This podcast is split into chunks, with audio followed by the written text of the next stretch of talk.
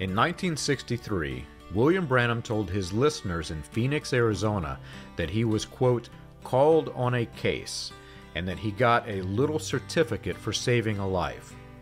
Though William Branham did not say who the certificate was from, he did give a description of the event that allegedly earned his certificate. He said that Mr. Ayers, one of the photographers who captured Branham's halo photograph, thanked him for saving his son from the death penalty in the electric chair.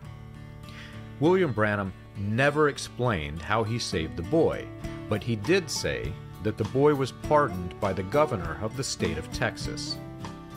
Shortly before hunting in Arizona, after the 1963 cloud event, William Branham held meetings to petition the stay of execution for Leslie Douglas Ashley, a transsexual prostitute who killed one of his clients during a three day orgy.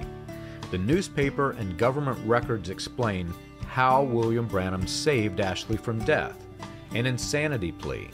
Apparently, Branham convinced Ashley to claim that Ashley was Elijah the prophet, and Ashley did so. The governor was convinced, and Ashley was sent to a minimum security facility, where he later escaped and entered the FBI's top 10 most wanted list. In 1965, Branham claimed that for saving Ashley's life, he won an Oscar, an award given in the film industry.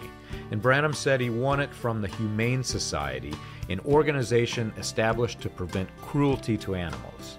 After his special case in Houston at the end of February and or the first week of March, Branham said that he then went back to Arizona to hunt. He would later say that this hunting trip was during the cloud event on February 28, 1963, and enough people believed him that he actually should have won an Oscar. You can learn this and more on william-branham.org.